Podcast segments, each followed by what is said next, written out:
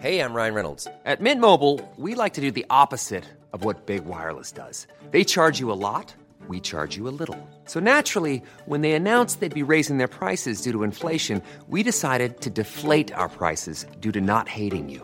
That's right. We're cutting the price of Mint Unlimited from $30 a month to just $15 a month. Give it a try at mintmobile.com slash switch. $45 upfront for three months plus taxes and fees. Promo rate for new customers for limited time. Unlimited more than 40 gigabytes per month. Slows. Full terms at mintmobile.com. Hello, I'm Trisha Aquino, Puma Podcast. And you're listening to Teka Teka News. Balitang thinking, hindi breaking. In this episode, So I hope that this does not bring up your optimism about recantation being the magic pill for innocence. We talk about why Senator Leila de Lima's case took center stage at the recent UN Human Rights Council in Geneva, Switzerland, and another concern international rights experts have of the Philippines, which is the length people are detained, even without being convicted of any crime.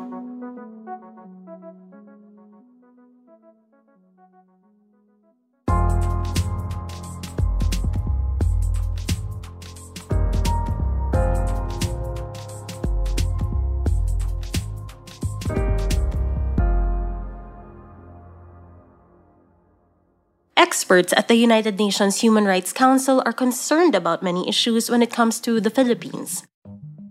There's the implementation of the Marawi Compensation Law for those whose lives were disrupted by the siege in 2017. There's child trafficking, there's the shutting down of media outlets, and there's the abuses that occurred during the war on drugs. On the long list is the continuing incarceration of former Senator Leila de Lima, who just a few weeks ago was taken hostage by another inmate who had been trying to escape. I remain concerned at reports that the former Senator Leila de Lima has been detained since 2017 following the expression of opposition to the implementation of anti drug campaigns.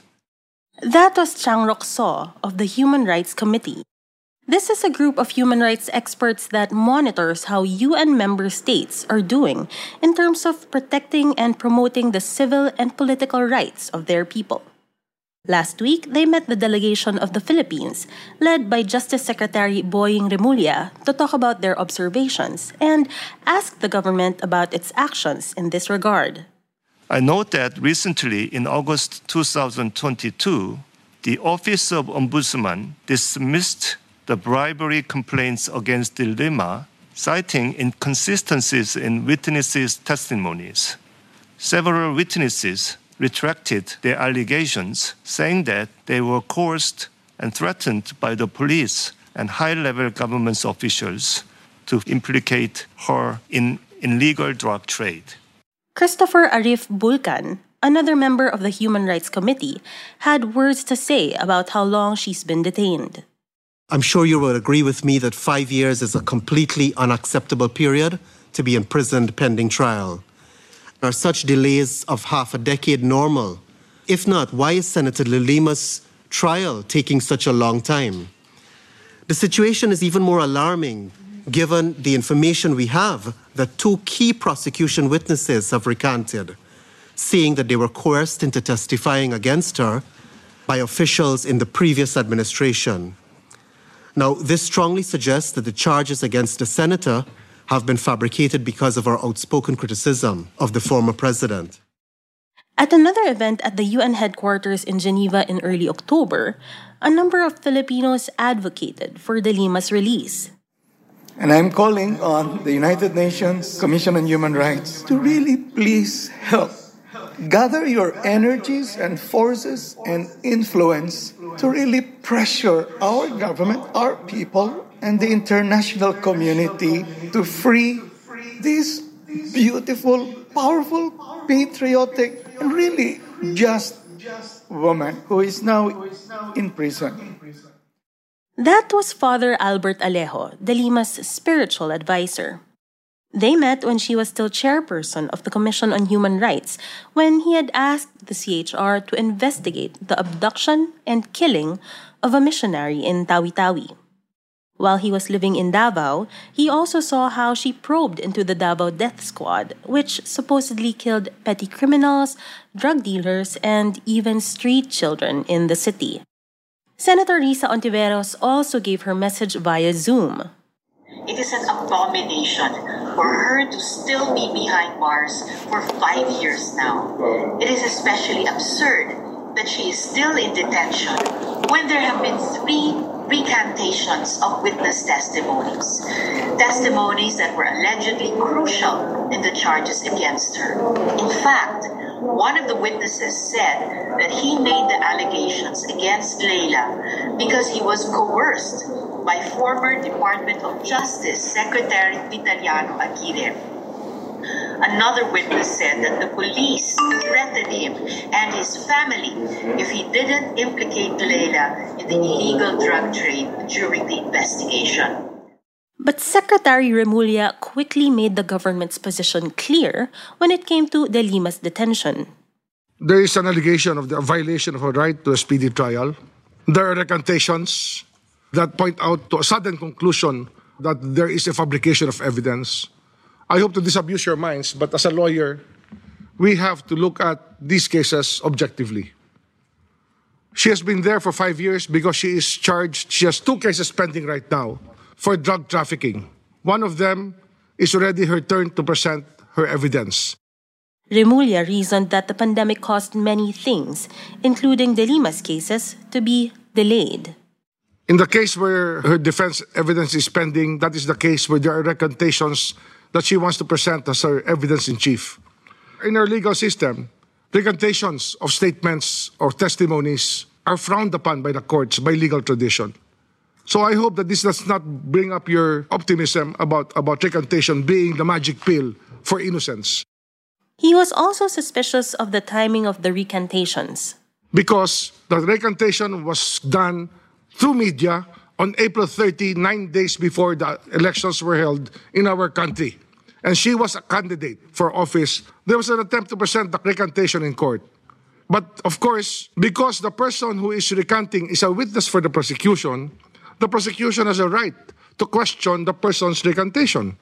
She will have her turn to present this recantation if the person does recant.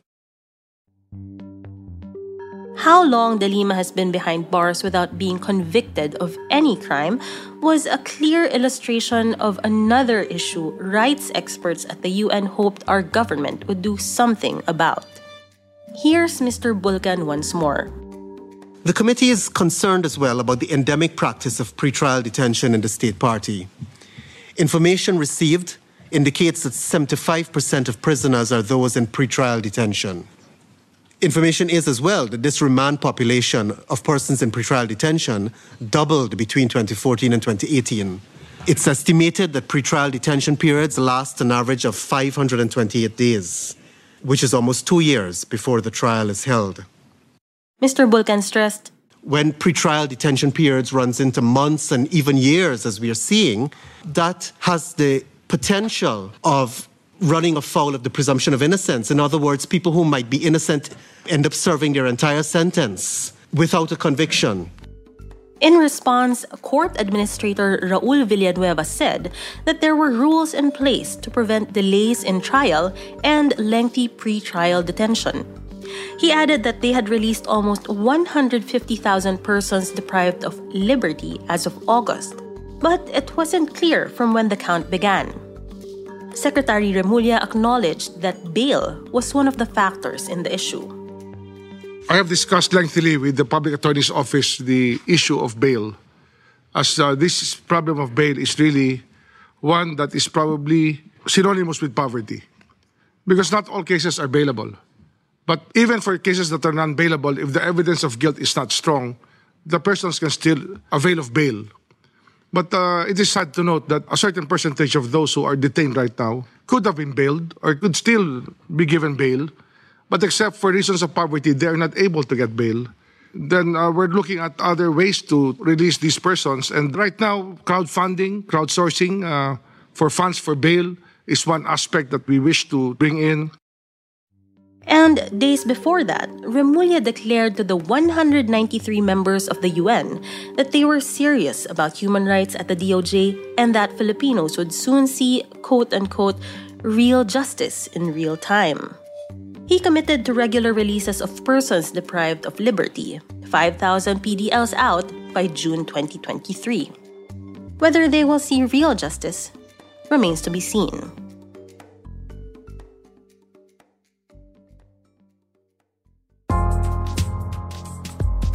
And that was today's episode of Teka Teka News. Again, I'm Trisha Aquino, Puma Podcast.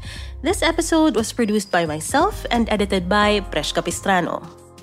Thank you to the Universal Rights Group and the Permanent Mission of Denmark to the UN in Geneva for making our coverage of the 51st session of the UN Human Rights Council possible. Follow Teka Teka News wherever you listen to podcasts. At para sa mga mahilig manood sa YouTube, Puma Podcast na rin po kami doon. Just search Puma Podcast and subscribe to our channel. Maraming salamat po.